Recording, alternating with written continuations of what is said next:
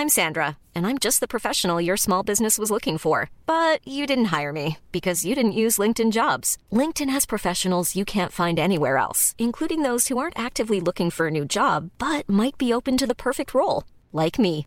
In a given month, over 70% of LinkedIn users don't visit other leading job sites. So if you're not looking on LinkedIn, you'll miss out on great candidates like Sandra. Start hiring professionals like a professional. Post your free job on linkedin.com/people today. Hey Dave. Yeah, Randy. Since we founded Bombas, we've always said our socks, underwear and t-shirts are super soft. Any new ideas? Maybe sublimely soft. Or disgustingly cozy. Wait, what? I got it. Bombas. Absurdly comfortable essentials for yourself And for those facing homelessness. because one purchased equals one donated. Wow, did we just write an ad? Yes. Bombas. Big comfort for everyone. Go to bombas.com slash ACAST and use code ACAST for 20% off your first purchase.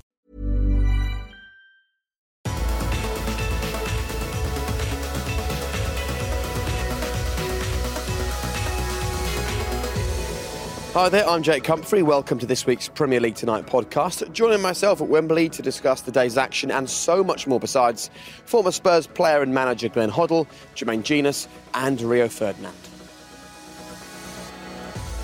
Hey, I tell you what, Heung-Min Son is some player, isn't he? The, the others get the headlines, but he just performs week in, week out. Yeah, he's, he's, he was excellent today, and he has been. He has been for quite some time. Um, but uh, he's got everything about him. I think the, the big thing now, he believes he's a part of this team, part of this club. He's got the confidence there. He's always had ability, but I think he's put that consistency together. I, he's seeing pictures now that he's, when he first arrived, he was. You didn't think he was going to be that sort of player, but he's rich. And you think that's a belief or a self-confidence yeah, I think self-confidence. The manager's given him that. He's had time to adjust, but I really feel he feels now. He's, you know, if there was a cup final to be played tomorrow for Spurs, he'd be in that starting eleven. I don't think he felt that you know, Right. two years ago. Okay, right, well, let's carry on talking about Spurs then. Let's hear from John. He's a Spurs fan. Just finished at Wembley, we've won 4 0. Um, Harry Kane's surpassed Teddy Sheringham's Premier League goal scoring record as well at the age of 24. Uh, everyone played brilliantly. Uh, shout out to Heung-Min Son, who was absolutely great. Uh, Alli Eriksen, all of the defence. Everton were absolutely terrible, though. I don't know what their game plan was, but it didn't work. Um, but great for us going into a really difficult month of fixtures. So, up the Spurs. Yeah, so he's happy up the Spurs, he says. Um, I want to talk about Everton and the Theo Walcott link. The way that Sam was talking in his press conference this week, it, it almost sounded like the deal had been done. You would have been there when Theo went to the World Cup at that young tender age, and one of these sort of great hopes. You've played with him for your country, you've watched him for years. How do you feel about where things have ended up for Theo at the moment and how important a move is for him now? Um, he burst onto the scene and everyone was talking about the potential he had, and yet rightly so. But um, for me, I don't think he's fulfilled that potential. He should have been going into this Arsenal team and being a mainstay and taking over the mantle as the go-to guy with the, the ability, the pace, the power, um, how direct he was. And I just think as a player, I don't think he evolved uh, as, as well as maybe his potential su- suggested. And there was always that muted, I want to be a centre forward rather than a winger, and that never materialised. And it, you can only look at yourself in them situations. I think this is a perfect opportunity for him now to come out of the shadows at Arsenal and go into a team like Everton and try and take that mentor as a, and the responsibility of being a main star player in a team because he promised that so often for, for Arsenal and never really delivered that on a consistent basis. believed in him. I think he had belief in him, but uh, and he had belief for him to fulfil the potential, but I, I just don't think he ever did that. And uh, he scored goals, he scored some important goals here and there, but when you're looking to become a top top level player, the consistency is so key in, in, in, in becoming that. And I think that the players in your team then rely on you to and look to you for situ- in certain situations to to win big games and, and, and defining moments in periods for, for, for teams. And uh, he never really done that. And I think for the likes of Sanchez and Ozil to come in and take over their mantles as well, I think personally as a player, you'd take that as a hit on your pride. Rio seems to very much be laying this at Theo Walcott's door, nobody else's. I, I, I feel for him because I think he was. I've said it before many times about Theo. He was fast tracked too quickly, And as a youngster, you need to be coached. You need to, because you're in the first team. Yeah. They leave you alone. He wasn't taken back and given the extra little bit of how to make movement, where to be, where the ball's here. It, it was faster at 16. I But think. isn't only ever a good thing that he got the chance to experience a World Cup? He was in the first team. He was Yeah. made to feel like he was a superstar. Yeah, but you've got, how's you've that got bad? learn, you're learning. He's learning on the job. Where you've got to learn Yeah. as a youngster, you've got to go in there and you've got to take every game. There's things that you're going to make mistakes on, even positional things. For me, he's, he's got pace to burn. But he never really knew if he was a striker or a wide. But he must know by now, Glenn. 'cause He's in his late twenties now. I, I agree with you. Yeah, he's, 20, he's, he's, he's in his actual peak. He hasn't even hit his peak yet. At 27 to 32, he could hit his peak. He really can because the game hmm. should be. He should understand the game by then. And I don't think he's ever really been taught the game. He doesn't really understand the game. He's still actually like a 22 year old. Hmm. I'd like to and ask him, Glenn. I'd like to ask him: Do you feel you've been let down hmm. by coaches? Do you think you've been neglected in that area? Do you think scoring a hat trick for England against Croatia away in Croatia went against him because people start automatically thinking you're almost a finished article? He doesn't have to work on him because of the, what he's showing us um, in certain games. And I think that's what I'd like to know. And I, I think he's been quite. He's been. Admirably quite a quiet guy. You haven't heard too much about Theo in terms of speaking out and, and whatnot. But in terms of football, I'd love to know from him. Does he feel that he could have had more from coaches around him? I think he's about maybe four years too late in terms of moving as well. For the last four years, he's not been uh, a starting 11 player for, for Arsenal Football Club. He's been in and out, off the bench, starting in uh, European fixtures this season. Um, they haven't kind of turned to Theo really at any stage over the last few years and gone, you are one of our main players, you're one of our senior players, and we're going to start you every single week. That for me would have been alarm bells. And I think he should have probably looked at that point then and gone, I need to kick on and go and make myself the player that I believe I can be somewhere else because this isn't the place for that. He may get the opportunity to do if any that now. player gets treated like that, you're never going to get your true potential. You're never going to feel like we said about Son earlier. He's, he's gone on leaps and bounds. He mm. feels a part of that mm. first eleven now, that spine of the team. And I think Theo's never had that cushion. He's never had that. Well, if I have a couple of poor games, I still know I'm going to be. The, the, the management are behind me. I'm learning. I've got people that's taking me away, analysing my game, improving my game. He- Has he been mismanaged? Is that what you're saying? Slightly, yeah, yeah. I think a lot of it's got to come down to him as well. You know, I don't know whether he is somebody that seeks knowledge and, and wants to the, to be thirsty and, and to improve and improve and go out there and spend hour and hour.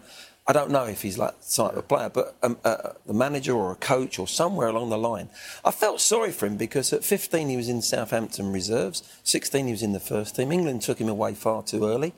You know, he got the move to Arsenal before he was ready to go to Arsenal. And I think he needed to be coached. He needed some help there.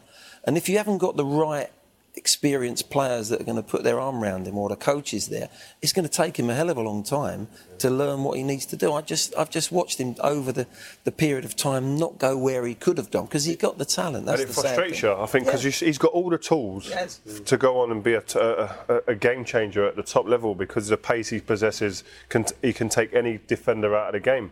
But it's them same mistakes in terms of the, identifying the right time to make runs, the timing, then decision making once you get in. And that's a, that's a, a winger's bread and butter. I know a lot of players watch this show. If he's watching this now, what would you want him to do if he gets the move to Everton? What What do you want to see in his game that you've not been seeing at Arsenal? definitely decision making. Um, be more decisive in that area, but also just the, the, the- the runs and being direct. And there are times in, in his Arsenal career where you think the penny's dropped, he's on it, and then all of a sudden he's out of the team again through performance or whatnot or whatever Arsene Wenger de- deemed for him to come out of the team. And I think uh, the level of consistency to go into a team and really push on and show people this is why I went on the plane early to a World Cup. This is why I was in the England squad so early. This is why I was in the See, team. I've watched him. I Southampton still would love to just see him be brilliant because you, you saw this great kid. You know, at Promises so much. Oh, absolutely. Consistency is key. Yeah. Simple as that, and he'll achieve that if he gets to play week in, week out. Okay. Interesting chat. Thanks, guys. Uh, let's move on then. Take a look at the headlines from today. Seven games, seven big games as well. Blank and blue. Difficult times for Chelsea. Another nil-nil draw for them. He is not a happy man at the moment. Antonio Conte will talk about them very shortly. Finally, West Brom, for the first time since August, have won a game of football in the Premier League. They needed that. 20 rounds of Premier League games, and finally, they pick up uh, they pick up a win. And Saints and Sinners, um, a real big incident in that game. Uh, the Doucouré handball up against Southampton. Of course, Saints were leading at the time. Um, and then the handball happened. Um, you may well have seen it. It's been all over social media. It's a big story from today, and it's fair to say Saints fans are aggrieved. Let's hear from John Bailey. Absolutely gutted. We were totally robbed by Watford there with a last-minute handball. Um, and, you know, totally feeling we really, really could have done with the three points today. Um, I'd be well up for them experimenting with VAR at St Mary's. We always seem to get robbed by the refs. Uh, it was the same in the League Cup final. Uh, last season, you know, we should have won that, and maybe we'll get relegated from the points that we've lost today. Well, exactly. That's the point, isn't it? Um, and it was two points, I suppose, really, for Southampton. There you can see that. I mean, look at that. It couldn't be more blatant. I know that sometimes still images like this don't tell the whole story and they can make things look a lot worse than they actually are. But let's bring Graham Poll into the conversation. And Graham, we've all had the chance to see this, and that doesn't really make it look more blatant than it was. It, it was pretty clear, wasn't it? It was even at even at full speed. You, you, you kind of call it as a as a handball. You know there's something wrong with it with a goal. And, and and what what frustrated me about the game was Roger East refereeing the game. Watford were building up ahead of steam. They got one goal back from 2 0 down. They were attacking. You, would be on your toes as a referee. You'd be looking for things. And you should be sharp. And if you're sharp, you don't miss that kind of decision. If a team's 5 0 up and that happens, of course you should never miss it, but you can kind of see why. In this situation, a referee's got to be at it and he's got to see that kind mm. of thing going on. And of course, you know, we, we have to lay a fair amount of the blame at Roger East's door. But also Doucouré, you don't want footballers looking to get you know, sneaky handballs to win matches. It just doesn't sit nicely with fans or opposition players. But there's nothing the FA can do about this, is there? If it was a dive, the FA could take a look at this and have a word, right? Yeah, absolutely. If, if a player successfully deceives a match official for di- by diving, then he'll be uh, retrospectively banned for two matches. Uh, there's nothing, nothing at all that they can do in this situation. So uh, Watford have got the point. Uh, Southampton have lost two points from it, and uh, it's, it's, it's a very, very unsatisfactory situation. And of course, we're all looking at VAR to solve this, which it would because it's a clear and obvious error. So they would come in, they would overrule this, and the goal wouldn't stand. But the match officials on today's game shouldn't need VAR. They should see that, and that's that's a, you know I don't like criticising referees. Roger's a good referee, and he's just had a bad moment in this game, and it's it's it's, it's poor. Uh, there's still plenty of criticism actually coming in for the Southampton players, even though um, there was a handball incident. You think maybe I'm being a bit tough by calling it deliberate? Maybe it wasn't deliberate. I don't think it was deliberate. I think yes. Yeah, Graham's right. It should have been seen at that at this level. They're professional now. They should between the, the, the linesman and the referee, all that sort of thing, of course. I don't think five yards six yards before that, as that ball's being flashed across, he's thinking, I'm going to handle no. this. He tries to get his head there, and it's reaction. It's a reaction that his hand. He's not gone like that. I don't think he's trying to score no. with his hand. It's a reaction that you're expecting the officials to say, hang on a minute, it was handball, free kick. And when it, when it doesn't happen, there's no player in, on this planet is going to say, by the way, ref, I yeah. handled that. It's not a goal. Would you want him to, when you was managing, to have gone, hold on a minute, no. a bit of integrity, excuse me? Would no, you? you? see their manager, he was, he was uh, it went right over to the manager, the, the, the, the camera, and he was celebrating like nothing. You'd probably give him a bonus, wouldn't he? Well, I, look, I, think Glenn's right. It, it, it, wasn't deliberate, but it clearly happened. Yeah. And I'm also right in saying that if Doucouré had actually thought, you know what, I, I, I, can't get a point in the Premier League game by knowing I've touched it with my hand. If he went to the referee after the goal had been given and said, actually, ref, I touched that, there's nothing the ref can do, is there? No, th- no, there's not, and uh, I'm going to get killed by Rio and, and JJ for this one. But if a player comes up and says to you, honestly, I've handled that ball, don't allow the goal. You know, it was a reactive thing. I can't help myself. Just disallow it. You'd have to say I can't because I haven't seen it, and I can't just go on what you're telling me. I have to go on what I've seen, and I can talk to my assistant. He hasn't seen it either. I have to give a goal, and that's that seemed unsatisfactory because the guy's being honest. But that's football. Wow. So I'll handball it, knowing that I can get away with it then. Mm-hmm. You can handball it, it and know that you can get away. Robbie Fowler once with a penalty. Mm. Well, I think someone get, uh, fouled him and he, he admitted to diving and said, no, no, no, it's not a yeah, penalty. Right, and the yeah. ref still gave the penalty. Yeah. That is, that's actually ridiculous, Graham, when you think about it, is it? There has to be some sort of recourse for a referee when a player says, do you know what, ref, I know you've given it, but you, you, can't, you can't give it. You've got, you've got to see it from the other side as well, okay? So, so if you believe him and you disallow the goal, a moment later, you think you've seen a handball, you give it because you're, you're, pretty sure. He comes to you, he's put it in the net, he comes to you, goes, I promise you, you know, I told you last time I handled it, this time I didn't. Then you're, then you're in a position. So you've got to be consistent. It's always, you're always told you give what you see, and that's all you can do. And that's, that's one of the reasons why they're bringing VAR in. You've done well there, Graham. You got out of that one. I don't Yes, know. actually. It Go did all right, but it's still, a, it's still a much stranger situation for the player who has scored the goal to come and tell you that you need to take that goal away. You know, that is, it's unheard but we of. know players. You wouldn't do that in an eight-a-side when you're playing against each other. No, exactly. It's You wouldn't unheard of. admit In an eight-a-side, No way. train You've, no, no, so but you're you, not you, gonna do you've seen I've players, you've seen in players in the past. You've seen players in the past tell the ref he didn't actually touch me when when when the ref's blown for a foul or something. We've seen that. You know, asking exactly as you said, don't send him off. Yeah, but that's for your benefit. Oh, what? Saying that don't send him off? Yeah. That's a little bit different to a last minute Different winner. goal. Or a last minute equaliser, Yeah. sorry. You know, for you as a player to go up, you know, having equalised in the last minute and say to a referee, listen, I am bored that, you, you know, for the sake of your officials, you need to rectify the situation. It's slightly different, you know, so you then, I don't know. It's a strange emotion actually, because he would have known, Doucouré, wouldn't he, that even if he, it was not intentional, he would know that the cameras have seen it, everyone is going to be talking about it, and he kept looking at the line as he walked away, didn't he? now. did, That's yeah. the thing now. He'd be on the coach on the way home, whatever he's doing. I still think he he'll knew what he was doing. Embarrassed. Do you? Yeah, I, I only, You really do? Yeah, I do, because I think He's that. trying to I, his, neck, his head there. Still, but why? I don't get why. You know, I think he knows to if he if he puts his he, his arm in the in, in the right mm. area, it will hit it. I think he's just trying to be. No, he knows he's not going to head the ball, and he's thinking, well, if it hits my arm and goes in, then I'll see what happens. Just And I- chancing his arm, literally. if we ever look at, if we ever look at the, yeah, I mean, he's a, it's a strange, it's a strange position for that right arm compared to the left. Actually, I when you think he needs- when you look at it like I that. think he knows what he's doing. Unfortunately, I do. Yeah. I don't want to think that though. Do you? He's done it in a nanosecond if he has. It's a nanosecond. But sometimes, sometimes though, it, you know, you will all know having played the game. That's how it is, isn't it? In football, you, uh, something happens all so quickly. You kind of make a conscious decision, but it's in the moment almost. Yeah, you do that with passes. You do it in in, in, in play. You do it. It's an instinct. It mm. just happens. Well, you'd think that perhaps the Southampton fans would cut their manager a bit of slack for dropping a couple of points, but JJ Hughes, that couldn't have been any more predictable today. Sack Pellegrino before it's too late, please. Um, Nige says it might be handball, but shocking from Saints and Pellegrino again. We could all see this at half time. Uh, Fresh Saints, Mauricio Pellegrino's game management is a joke. It's genuinely laughable. All that hard work in the first half has been undone from failing to react to a 4 4 2 long ball. When do we say enough is enough? And uh, Ashley Whiteway, the only tweet I want to see from Southampton is the one announcing Pellegrino's sacking um, and all that from a man who um, basically drew a game of football because of that handball. A couple of quick ones on uh, Theo Walcott. Uh, Peter Reeves, um, is the problem with Theo and the Ox not them and more Wenger's management of young players? Um, and Finton McHale talking about Walcott, another indictment on Wenger not developing players who have obvious talent. Three word match reports. Uh, Matthew Thompson, who's an Everton fan, says pitiful, hopeless display. Um, Dylan is a Spurs fan. Son equals underrated. He certainly does. Uh, Rob. Hand of God, he's a Saints fan. Russell Carey, thrown away again, also a Southampton fan. And John, who's a Chelsea fan, Morata is lightweight. Let's talk Chelsea then. Let's hear from Rory.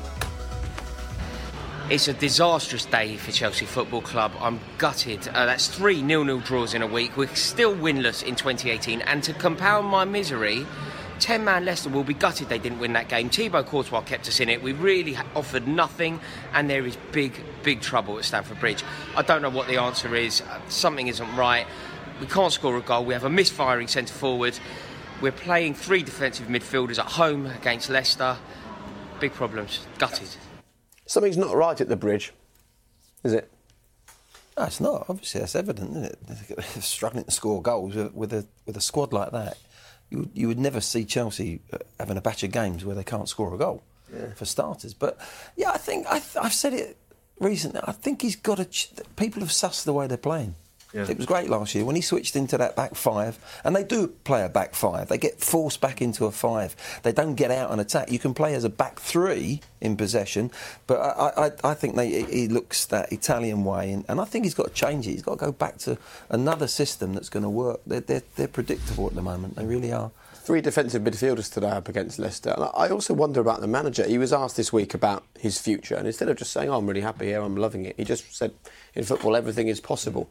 It's not a glowing endorsement for wanting to stay long term at Chelsea. No, it isn't. But I think he's probably looking at the history of managers that have been at the football club. We mentioned, Pete, you can win the league and still get the sack there. Um, and that's been the, the way things have been at, at- at Chelsea over over the past few years. But I think also that uh, a manager's demeanour and mood will fil- filter down through to the players, and I think that's what we've seen, especially the turn of the year, the run of results they've had. There isn't a sharpness, there isn't a spark around that squad at the moment, and that you can see in him, the manager. You see him in his press conferences. He's had this little spat with Mourinho. Also, he seems like he's a little bit downtrodden, and it, that that spark he had before isn't there at the moment. I'm seeing strange decisions though. Uh, also, um, you know, we talk about the three in midfield. Now, obviously, that's the strength in you. I mean, in what we watched before we came out to prepare for this game, Leicester were, were more than on top. Uh, and creating so many chances. In the last two games I've watched, he's also dragged Hazard around the 80 or 75 minute mark. I mean, he's your best player. If anything, if anyone's going to get you a goal, it's going to be Hazard. Whether he's got an injury, He did it today, I know. he? Yeah, I know he's taken off again today. So whether he's got an injury or, or, or not, I'm not so sure. But strange decisions that, that, that, that are happening on the pitch as well, which I'm sure are not helping with things in and around the stadium. And he was asked uh, um, about going in for Alexis Sanchez as well. And instead of giving an answer like, well, I'd really like the player or I don't really want the player, the, the, the journalist in the press conference said, why are you not bidding for him? And he just said, I don't know. You know, this is a manager who tried to sign him, of course, when he was at Juve, so we know he likes the player. For him to come out and say, I don't know, it, it- you almost get the impression that something is going on there behind the scenes. He's just, he's not happy. That's his way of saying I'm not making the decisions Correct, yeah. on who we're going to go and buy, which is ludicrous. Um, but uh, As, as someone who's been a manager, what would it be like trying to manage a football club and not be responsible for who you sign and don't sign? Well, I think for British managers, that's that's been really difficult for them because we've always had the say. I think for uh, if you've managed in Italy and Spain to a certain degree, but for the top teams, it doesn't matter. For the old the AC Milan teams and Inter Milan and Juventus, uh, if you don't get a top player there, you get the second top player, and uh, you go and coach them. We buy the players, you go and coach them. You know. They're adjusting to that. Now, Conte would be used to that. He had the same sort of problem at Juventus in the end. He wants the say.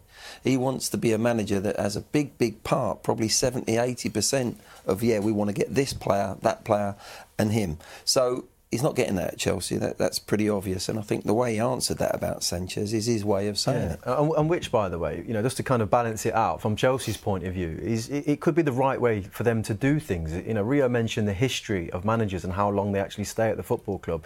Yeah, why should they go and buy five players that Antonio thinks are good for Chelsea Football Club? You know, they're looking at the longer term picture, and if he's highlighting certain players that he wants, and they're going, well, we don't want them.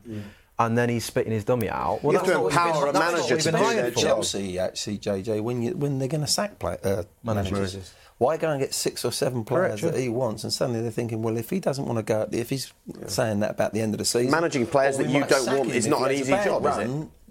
the history, as Rio said, they're going to sack you. They're not going to have seven players that he wants or five players or whatever. If you're a team, and that's the way football's going. You can get in there, and, and four months later, you're a fresh new manager. You could be sacked in four months. So what? What you go and buy seven or eight mm. players and build a squad for somebody else? Oh, he wants a different style. So that's the way it's going. The owners, the the, the, the, the, owners and directors and whatever who are putting their own money in are saying we need a little bit of a say, more of a say than ever, because if we are going to sack him, we, somebody else wants to bring a completely new set of players in. I think also it's this that frustration you, you can see it, it stems from the transfer window in the summer. He had he identified players he wanted, and you could see the frustration and disbelief almost in not getting them players, and he, he felt let down, I'm sure, by the, the people at Chelsea. And he seems like somebody who, who can't let that go. And you see him every single week. He looks like he's downtrodden. He looks like he's just got a pure frustration about what's happened to him at this football club at the moment. Let's talk about Alexis Sanchez and what his future might hold. Um, can you make a footballing case for him to join Manchester United over Manchester City? Um, listen, if I'm going to be honest, I had this discussion with my mates yesterday and today. Um, if if he's got an option to go from Arsenal now to go to Manchester City or Manchester United, as a footballer who want who who wanted to win trophies and would judge myself based on trophies being won, at the moment. Manchester City looks like the place to go for him in that res- in that Oh, respect. that looked like it hurt. Wow. Um, yeah, it did. That's a big shout. Yeah, because they're the top, the top of the league. They're going Well, they to are now. win the league this season. Yeah. Yeah. They're in they're in the Champions League. They're looking like they're going to be in the final for the uh, the League Cup, the FA Cup as well potentially. So he's got more opportunities to win trophies there. So What about for footballing reasons? What about kind of like style of play and kind of how what, what your manager's going to bring to the table? Well, he knows Pep. He's been at Pep, and I'd say he probably has more uh, more of an idea. If Pep wants him again now, Mm. I'm sure he's thinking, I'm going to go there and I'm going to do it the second time round, I'm going to do it properly this time. You think there's a lot of top players in Europe right now that, uh, that may be kind of looked at by United and by City that will have these same thoughts? Well, I'm basically choosing Pep. As a professional, as a professional, uh, you have to say that the, the, the, the, the balance of power is starting to co- is coming back to an even kill almost, and then going that way because you're looking at, at Manchester City. They're so far ahead of everybody else, in, not just in points, but in the way and style that they're playing. They're they're they're taking teams out before they've even been out on the pitch in terms of mentally. Teams are saying how many are we going to get beat by today. So That's for why a they've player got coming this in, arrogant City of saying Yeah. we're going to 20 million pounds Yeah. and that is it. Because I'm pretty sure they've had assurances from Alexis Sanchez to say that's where he wants to go. Yeah, but then at the same time, for a player, you could say- on the other hand, you could say to him, "Well, hold on a minute. If I'm Manchester United, you say you're definitely going to start at Manchester City because they're firing at the moment. Mm. Are you going to start? You're going to start here at Man United every week because we need you to come in and play the, and play the games and, and get us the goals." For football reasons, I think you're right. City. I think City are the team for the next coming year. You're saying this is where where they're going to be in four, five, six years' time. If he goes to City, I think it's going to happen like that. Mm. They're going to overtake See, Manchester. that's what I'm interested- in. If it's go on. not footballing reasons, he stays at Arsenal to the end of the year. Yeah. If it's finances, that 30 million Goes or to 20 him. million In his Goes pocket. to him. Goes to him. Yeah. Mm. I know what his wife would be saying. I mean, and, you know, for people who don't understand the way that works, if he stayed at Arsenal and walked away as a, as a free agent at the end of the season, his agent could go to any football club and say, look, he would cost you 75 million pounds on Give him a five-year contract. Yeah. People were going to pay 20 for him in the in the January window. You give me five, give him 15, and you get a deal. That's that's the way it would work, isn't it? Depends on what he wants, what is going through Exactly. his mind at the moment. Does he want to play for football? Does he want to win the Hmm. league with City? Well, it won't be a full season with City anyway. So that's you get the medal maybe, but Hmm. it's not quite the same. Champions League, if they went all the way and won that, yeah, sure, he's going to have a massive influence on that. But you know, it depends depends on, on what's going through. I think at the end of the day, he says to himself, do I take 20, 30 million end of the season because I'm a free transfer, or do I take half of that but win a couple of trophies? I'd take half of that and win a couple of trophies. One thing I'm amazed about is that you haven't sat here and said, at the moment, I can see the appeal of Manchester City. But if I'm Alexis Sanchez, I'm telling him right now, next season, Manchester United are going to challenge for the Premier League. Next season, Manchester United are going to be back where I remember them being. Go to Manchester United for the long term. Why don't you feel like that? You didn't ask me that question. Yeah, I did. Oh, no, They you asked you where, where can you make You a said, where footballing would you go case, and now? you said You go said, to where would you go now? Not now, next season. You should ask me where would you go now, What would given this United moment need now. to have But that? you're not talking like a man who thinks that maybe United are going to be back above City next season. I think Man United have to make a good few signings to Yeah. get that. They, there- there- there's a lot more reshuffling of the jigsaw that needs to be done at Manchester United than at Manchester City. Yeah. Does that hurt you to sit here and say he should join City for footballing reasons? When we get to the break, I'm going to speak to the lady and ask for some tissues because this isn't good. This isn't a good moment for me. this ain't nice, man. Speaking. Sorry listen, we've it's, that it's, where- it's where it's at. Manchester City, you have to pay the respect that they're due. They're, they're flying. Absolutely, they are. We never thought we'd see the day when Glenn Hoddle gets substituted for Graham Poll. That's a highlight, isn't it? That's a highlight. That's made my day. I bet. Um, look, Graham, so many questions coming in for you on social media. Thanks for joining us just to sort of have a brief chat about your life as a, as a referee. Um, the first one that's come in, and a few people have asked this actually, funny that. Have you ever had to flee a football ground because of angry fans? Yeah, I did. Uh, it was a Monday night game, Sunderland Man United. I don't know if Rio was playing in that. I think Sunderland might have been top at the time. He was second. Sent two play- two Sunderland players off. Right. Um, and actually, I got smuggled out because the Sunderland fans surrounded the ref's vehicle. They knew where we parked. Um, so I got in the assessor's car in the back and put a blanket over me and got me out the back of the stadium. That is crazy. Yeah. But it just shows you what it means to people, doesn't it? Yeah, it, it does, and it's, it's, it's difficult because I mean, I, I'm there blaming a ref today for, for the Watford thing, so I'm no better than, than everyone else. It's, it's, it's a difficult situation, It's a very emotional game, and you have to respect that. But you've also got to respect, you know, Roger East today, for example, he didn't mean to make a mistake in that Yeah. game. Uh, Michael Oliver missed a penalty today, should have given a clear penalty. The referees don't mean it, it's just one of those moments. Players make mistakes in games, you miss it a pass, centre forwards miss open goals. We're human beings, and uh, you just got to try and keep some perspective on that if you can. What made you want to be a referee? I didn't. you had no mates, did you? When you growing up, you had no mates. I tell you, I haven't got any in here. It's, um, it's, it's one of those it's one of those funny situations. You know, I was I was probably as gifted as Rio on the field, but I thought I, Many people were. Yeah, I thought uh, I had a bit more speed, so use it down the. But no, I uh, the team folded. I wasn't that great a footballer, to be honest, and uh, it's something I fell into. My dad had been a ref, only local park stuff, and uh, it just it just just one of those things that happened. And after about four games. Two, two players from each team come up to me and went, "Thanks a lot. That was really good, ref." And I was only 17 at the time, and that's kind of the praise you don't get as a 17. Well, I never got as a 17. You two probably did as footballers, hmm. and that was it. I was away, and once it gets into your blood, it's, it's, it's, you're there.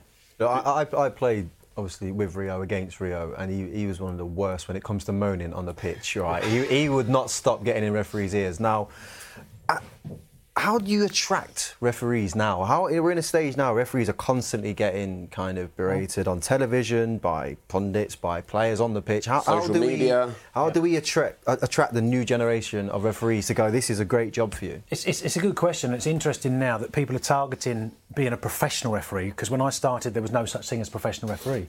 Um, and bear in mind, you have you have six thousand guys stop being referees every year, and they have to attract six thousand new ones every year. So it's it's, it's a big big task, and it's it's, it's more about retention because a lot of guys do one year and give up because they don't like the hassle and the stick. And the one thing they, that any referee does that sticks at it, they love football. That's why they do it because they love it, and that's how you pay back. Did they get- did it- sorry, do they get paid good money now? What, what type of money would they get paid? Yeah, a, a professional referee on the Premier League is about 100 grand a year.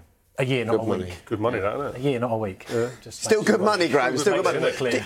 Did, did you notice over time with you know super slow mo replays and all of the football that's televised now, and particularly the advent of social media, just how much the scrutiny on a referee's performance became almost as important as, as one of the superstar players? Yeah, massive. I mean, it's and it was more difficult for us because we were used to not having it when I first when I first got onto the top leagues, and it gradually increased and increased and increased. The difference now for someone like Michael Oliver, that's all he's ever known. So he's used to that. So anyone coming in fresh now, that's that's what it attracts. So you know what you're heading for. Whereas for us, it was difficult. I used to I used to go home from a game, and I thought I got them all right, and it wasn't a problem, and we didn't get the scrutiny, and you thought well, that's all mm. right. I thought I was quite good. And then over a few years, you start getting lots of replays, and you realise actually it wasn't. And it's, it's a real mess with your mind when you're shown something that you think you've got right, and it's wrong, and you think that's not the same incident. That's not the one. They show me a different incident, and it isn't. It's the one, and, and it really plays with your mind. You must have had like obviously played. You, you refereed loads and loads of games and come across loads of different crazy players. Yep. Uh, some good, some bad. Who were the the the most volatile people that tried to sway your decisions most when you when you were refereeing? Well, Keano, Keano would be. He's a strong, strong player, Roy Keane. Just, just because but he, he would dominate. He would dominate his own team as well as as well as the mm. opposition, and therefore the referee as well by his sheer will. He would never try and. I don't think he would ever try and con you or cheat you, but there was just something about him. There was an, almost an immovable force about Roy that you just thought, what the hell? And, and he was scary. How would you deal with him?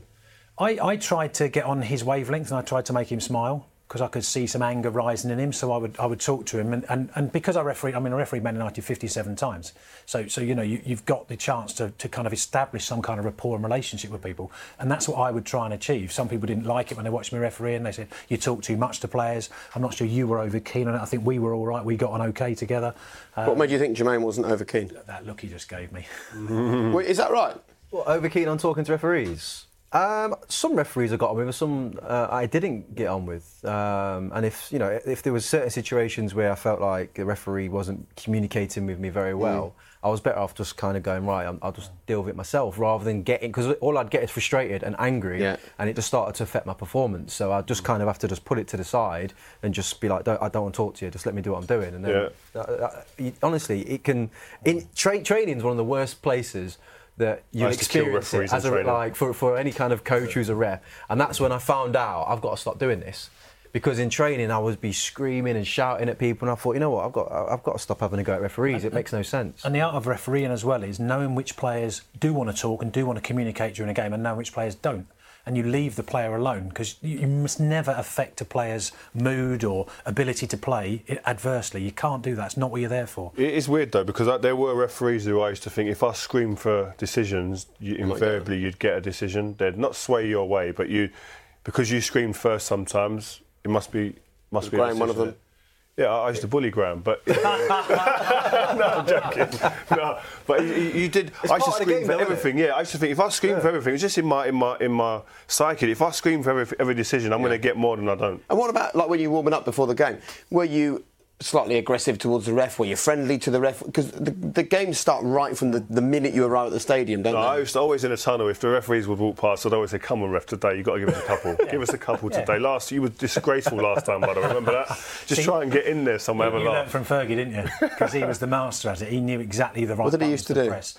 Well, the first time you went to Old Trafford, They used to have a hot cup of tea for starters. he'd, he- he'd, he'd get right into you. He'd, he'd have a go, even if they won, just to go, that's what I'm like, even when we win. So make sure you don't. Before the game or only after the game? After the game. Wouldn't, generally wouldn't speak to you before the game. I, but I mean, I went the second time as an Arsenal game, funny enough, and I walked up the, not the players' tunnel, but the, the tunnel by the changing rooms, mm. and he's standing at the end, and I actually went up and said to him, "You know me, don't you?" Yeah. I said, "You know what to expect today?" And he went, "Yeah, all." And uh, I said, Well, you won't be disappointed. And that was it. And from that moment, he, he said to me afterwards, I spoke to him afterwards, he, he wrote, wrote a piece in my book for me. He said, I respected you from that moment because you, you were willing to stand up to me. And you think, that's nice. I mean, still, he still had a go at me many, many, many times. Of course he did. The hairdryer was, was off and on. But uh, he, he, he, he really could dominate some referees, no question. Um, there's been loads of questions coming in for you, so if we could just get through a few of them, that'd be great. Just quite short answers, just to allow people to have their question asked. Uh, James Drury, would you like to introduce a three yellow card before a sending off law? I, I've, I've pioneered it. It hasn't worked so far. Can you briefly give us the story of that? Like, at what point did you think, oh, he's had three yellow cards? in, in the changing room afterwards, about 20 Honestly? minutes later, yeah, we had no idea. We were celebrating. Our next game was the final. Oh man! And we had no idea. Both assistants were English. No what do you put? What do you put that down to? Because that's a that's a fundamental ability, isn't it, of a ref is to know how many yellow cards a player has had. Yeah. D- Had you not written the name down on the Yeah. back? Stupidity, fatigue. Really? I still don't know to this day. I, I, strange. I've, I've never had to refer to. I've sent off 123 players for second yellow cards, and I've never had to refer to my notebook to know I've done it. Because what I do is I mental note. I go, I know I've cautioned him, and I look at players because the technique is if you've been booked and I'm going to book you again, I'm nodding at you to go. You're off. You know you are. And half the time the player realises he runs off. So it's almost like you're accepting it before I've even gone. Mm. So it was just a weird. It was one of those perfect storms, or the the worst storm for me. I say probably cost me the ultimate football match. Yeah. Never mind. Hey, I mean- you're here now. You're here now. Uh, Trev, why is the standard of our professional referees so poor that we have none going to the World Cup? Uh, I don't think the standard is poor. Uh, the reason we have none going to the World Cup is Mark Clattenburg, who was probably the number one referee in the world at the time, uh, decided to retire um, and seek his fortune elsewhere. Can't blame him. It's, it's, it's good money for him. Um, and we didn't have another referee in the elite group. Okay. Um, Stuart says, would a mic help the referees to get less abuse from players? Uh, it could do, but the players and the managers don't want it Why not? because it would expose some of the stuff that's being said out there that they don't want. Referees ain't angels, by the way. I know. I got reported once. Yeah, yeah, it's not just the players. Referees have got a lot to say out there. Trust me. Really? Yeah, definitely. They come straight back at you with But you just Yeah. the same But language. you, but you sort of need to, though, don't you? You have to Yeah. be I on the players' that. When I played, I loved it when I shouted. Like Graham was one of them. When I, when I, if I said something um, derogatory to one of them, um, toned down, obviously. Yeah. Um, I loved it when they came back with a bit of banter towards me because then I was on a, a good wavelength for them, and I thought that we can talk a little bit throughout the game and almost help each other through the game at times. And I think that's important. That's, I think that's something that's kind of crept out of the game a little bit. Rio, Rio was always joking. I remember a challenge I went into at Old Trafford one time, and I- it was, it was a bad challenge. I've gone flying in. He's ran from centre off. Oh my God, referee, referee. Gets right next to me. He's giving me a little look. He's like, that's a green ref, that's a green. I'm looking at him thinking, Rio, I know you. Come on, man, don't do this to me. I don't need to get sent off. He's like, it's a green. I was like, all right, fair enough. Always joking, non-stop. Oh man! Um, look, thanks ever so much for joining us. One final thing before we get to the break: your, your sort of your headlines on how VAR has gone. It's been out for the last sort of week or so. What do you think? We have to remember it's an experiment, so Yeah. it's not perfect by any Yeah. means. Uh, there needs to be more communication with the fans in the stadium. I think we've forgotten the fans in the stadium, and there's a review going on, and they're just sitting there going, "What's happening?" So I know Mike Riley said they're probably going to put on a screen now, review underway. You've only got to review clear and obvious. Stop messing about and doing. I, I saw the Arsenal, the Chelsea Arsenal game, and they're looking at stuff which they shouldn't be looking at, in my opinion. Um, but I think, having been to Stockley Park where it's all reviewed, they've got the system there. They just need to apply it properly, which they will do in, in time. You know, we've got probably another 18 games in this country. and you'll get stuff today. You know, there were three clear and obvious errors by referees that will be corrected, and that's what we're looking for. Not the 50-50s, not the debatables, the clear and obvious. Good man. Okay, right, it's time to talk about dream debuts or nightmare starts at various football clubs. We'll get the thoughts of these three in a second, but first, from you guys as ever. I think the worst first impression for a Burnley player has to be Ade Akinbiyi. Um, we signed him up for a record fee at the time, and within four minutes of his debut, he got sent off. He headbutted a player, he grabbed him by the throat, um, full on violent conduct, um, live on the telly as well. Sir Bobby Robson, home debut, 8 0 against Sheffield Wednesday. Thank you very much. What a way to introduce yourself to the Geordie faithful. Lloyd Doyley back in 2001, not just because Lloyd went on to become a club legend, playing over 400 games for the Orns, but because of the circumstances in which his debut occurred. At home to Birmingham, Pierre Issa dislocated his shoulder and was stretched off the pitch to make way for Lloyd. However, whilst being carried off, the physio slipped and dropped Issa on the shoulder that he had just dislocated. Worst first impression at Southampton FC must be Ali Dia. He came on the pitch for one game after convincing Graham Souness, our manager, that he was the cousin of George Weah, which you can tell really wasn't true because he was awful. Now, there is only one contender for the best ever Premier League debut, and it happened 18 years ago, practically to this very day. I'm going to take you on a journey. We're going to go back to Stamford Bridge. Chelsea are playing Tottenham, a game where we never lose. It's tight, it's nil nil. There's two minutes left. Dennis Wise does some brilliant work on the wing, whips it over. Suddenly, George Weah, the president of Liberia, rises, knocks it in. Chelsea win 1 0, and that day I knew he was destined for great things. Oh, good days. What was it, George? Amazing. What's it like as a manager when you when you sign players and they sort of turn up for training on that very first day? It's sort of a key moment, isn't it, to get a look at them on the training pitch for the first Oh, time, and your heart either sinks or you think, hold on, I've got a cracker here. Well, I, I, I reverse that because I'll tell you, Arsene Wenger's uh, heart must have sunk when I was a player and went to Monaco. Yeah. My first day, you know, whatever I've done, 13 years at Tottenham, went out, goes The out. great. Glenn Hoddle. So you, I don't know. You just go there and you think the first training session, I don't care who you are, you're a bit nervous. You think, well, I've got to now stamp, you know, I've got to earn my right here. Well, I dropped my shoulder in. A, there's an eight aside going on. I've dropped my shoulder, lovely, and I've never done it in my life. Never, once stood on the ball, fell AOT. Did you? Yeah, on the floor, and everyone just it was that moment where everyone looked and everyone I could. They're thinking, what has he bought here? Who's he got? who's he got here? And Arsene just looked, and uh, you know, and I, that. So I experienced that myself as a player.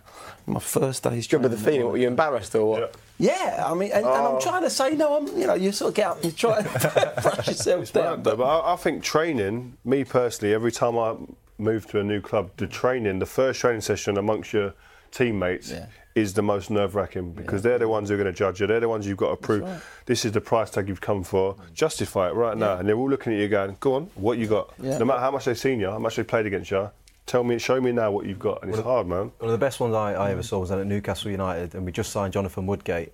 Uh, and Bellers and Kieron were kind of the lively two in the changing room, and they've just they played him against Leeds and tore him apart. To be fair, anyway, we finished his training session, and Bellers and Kieron are in his ear going, "I don't know why we bought you. We absolutely annihilated you at Elland Road earlier in the season." So it, it ended up Bellers going, "Come on, let's have a one v one now." And Woody went, all right, then, let's do it. So Yeah. Richie went, got a bag of balls, stood on the halfway line, no goalie, and Woody went, you won't score in this goal. They've, uh, Bellers has tried to take him down the line. Woody's gone all the way with him, gone, Bosh, there you go, give me the ball. and everyone went, to be fair, you can't not respect Amazing. that. You know what I mean? In front of everybody, in front of the whole team. That's- and we all just kind of, Bellers went, right, fair play. Let's At that point, though, Jonathan Woodgate's just got to take the challenge on, hasn't he? What does he do on his first day? He doesn't oh. back down, does he? And say, "Oh no, Yeah, you're but Jay, all right, that, that you're takes all a certain type, Yeah, by exactly. the way. You've It got takes to a be a certain player, type mate. to stand up like that and go, okay, let's go on, let- let's have it. Trust me, and you know, you It's really. not a case of players making new guys feel totally welcome, make them feel part of the squad. It's about sort of testing them a bit on that first Yeah. day, is it? Like, No, it depends. I don't know. I think you want them to hit the ground running, so Yeah. you don't want to break them on the first day. You want them to come into the team and go, you know what, I'm meant to be here. You don't. You, you test them a few few weeks down the line. Once they're in, they've got their feet under the table, and you start digging them a little bit and prodding them and trying to see what motivates them, what t- makes them tick. I think first days. I think myself, I want to be welcomed in with open arms. I remember one of my first training sessions. We played a, key, a, a little piggy At in the United? middle. At United, yeah. And I remember um, the ball came to me and I went to play it on the volley or something and the ball slid off. It was a wet surface, obviously. and it hit, hit me, the ball hit me in the face, right? And I remember I heard Ole Gunnar Solskjaer, the babyface assassin, Butterwater melt. he went, how much?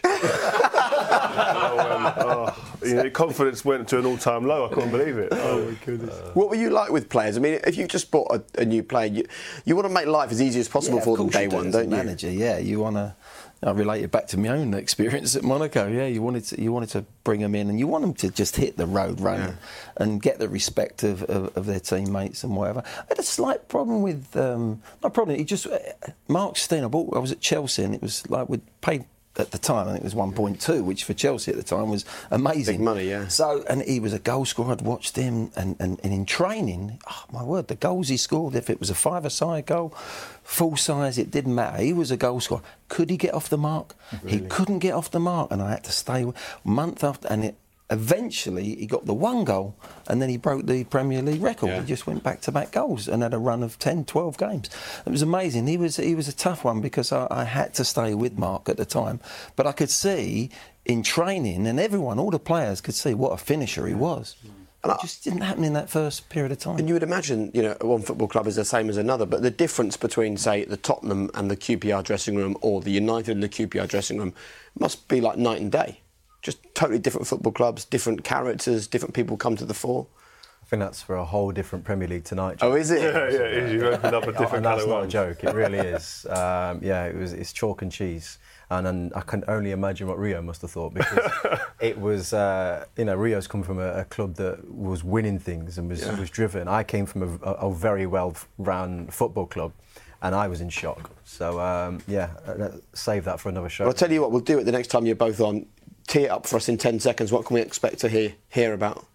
Well, I remember being in the car. Me and Bobby Zamora used to travel back and forth to training, and I remember after a couple of weeks, he looked at me in the car and, and kind of put his hand across and said, "Rio, what are you doing?"